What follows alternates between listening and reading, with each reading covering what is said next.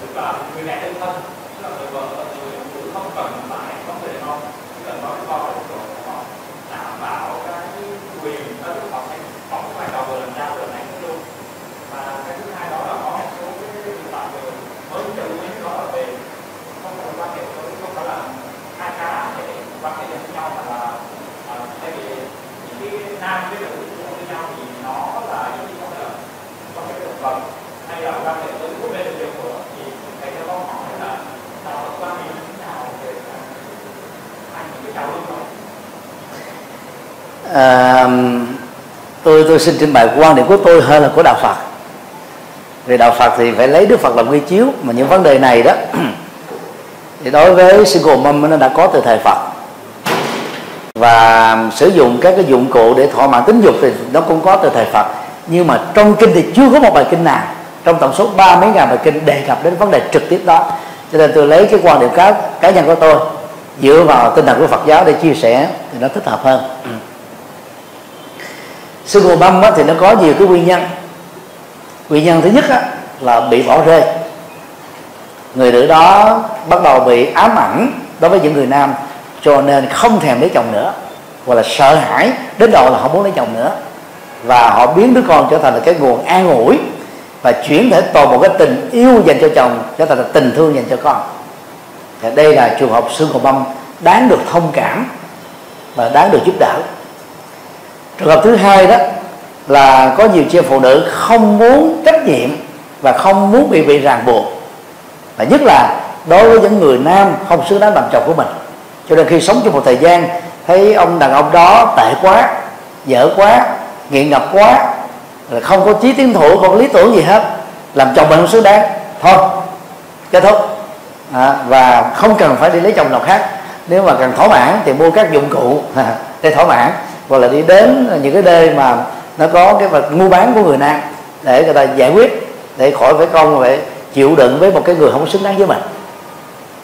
Trường hợp thứ ba nó trở thành như một cái fashion hoặc là một như một cái trend mà nó bắt đầu từ phương tây. Cái gì mà trở thành một cái movement phong trào và trend đó thì phương tây luôn luôn đi đầu vì nó là một cái thế tự, tự do thoáng mở cho người ta dễ dàng được cái quyền để thực hiện cái điều đó. Rồi sau đó, cái trend này đó, nó mới tác động trên toàn cầu qua cái tiến trình của toàn cầu hóa. Và người Việt Nam trong nhóm nhóm châu Á dễ dàng tiếp nhận những cái trend này. Và bắt đầu trở thành là single mong giống như là những cái phương Tây. Thì đó là cái quyền được luật pháp bảo hộ và theo đạo Phật đó, thì không có một văn bản nào trong ba mươi mấy ngàn bài kinh của Đức Phật cấm cái chuyện không được làm single mong trong tương lai mà nếu có trường hợp gọi là gọi là single death đi thì cũng có cái quyền là tuyệt đối đó. Và thậm chí là cái người mẹ người cha à, thuộc giới tính thứ ba cũng được quyền trở thành là single. Đó là cái quyền về quyết định. À, tuy nhiên theo theo cái cái luật tự nhiên đó thì cái mối quan hệ hôn nhân nó phải là hai bên một bên âm một bên dương.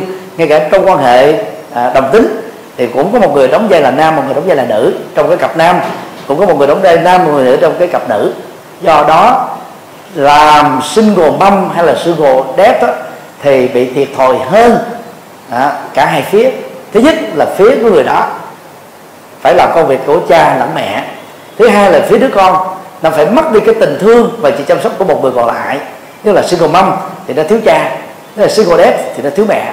Như vậy tôi thì khích lệ à, dạng hôn nhân á là parent tức là có cặp đôi mẹ và cha chứ không có làm single còn đến lúc đầu đó à, hãy nên vượt qua cái nỗi khổ đau ly hôn để vượt qua các ám ảnh và sợ hãi.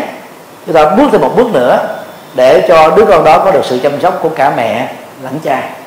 Chứ đừng nên là giữ cái tình trạng single đó.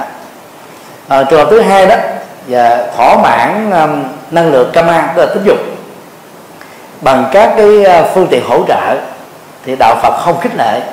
Như tôi đã nói cái điều đạo đức thứ ba của tại gia đó nếu dịch sát nghĩa là gì? Tà hạnh trong các dục tà hạnh là hạnh xấu hạnh tà.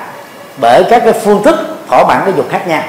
Ví dụ như là thỏa mãn dục với động vật rồi thỏa mãn dục à, với các dụng cụ. À, thỏa mãn dục với cái người không phải là chồng vợ của mình hoặc là thỏa mãn dục với quá nhiều người mặc dù mình đang là độc thân không bị ràng buộc về à, tính pháp lý vợ chồng. Thì đức phật liệt chung cái nhóm này vào trong là gì? Tà hạnh trong các dục hay gọi là gọi là tà dâm. À, cái từ gọn đó là tà dâm. Thì đó là cái quan điểm về đạo đức thôi. Còn về luật pháp đó, giả sử mà các bạn sử dụng các dụng cụ thì các bạn không có phạm gì hết không có tội gì hết.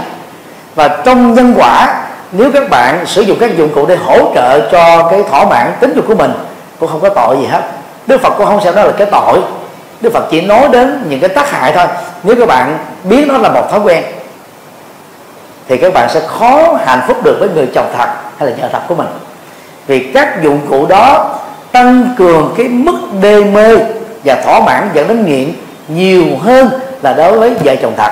Như vậy, khi mà các bạn sau một thời gian chồng đi làm sao về hoặc là vợ đi làm sao về, là vợ qua khỏi cái thời gian bị bầu bí thì các bạn sẽ không còn áp phê nữa. Và lúc đó các bạn sẽ bị nhàm chán đối với người vợ người chồng đó. Đó là những hậu quả và vấn đề thỏa mãn tính dục, đó là là bằng các cái dụng cụ hỗ trợ. Còn đối với những người chọn con đường sống single băm hay single đét thì cái phương tiện hỗ trợ này là cần thiết. Tại bởi vì họ không có nhu cầu để lấy chồng lấy vợ nữa, thì họ được quyền thỏa mãn cái đó. Cái đó không có tội lỗi gì hết về nhân quả. Nó có những tác hại nhất định về tâm lý và trong đời sống vợ chồng thôi như vậy khi đức phật uh, nêu ra cái phạm trù tà dâm hay là tà hạnh trong các dục á thì đức phật không nói đến chuyện tội ha? À, nếu mà mình lấy cái uh, thỏa mãn dục với những người không phải là vợ chồng thì chúng ta phạm luật hôn nhân thì đó có tội. Còn thỏa mãn bằng các dụng cụ hỗ trợ thì không có tội thì có những cái tác hại như vừa nêu thôi à, xin uh, mời uh,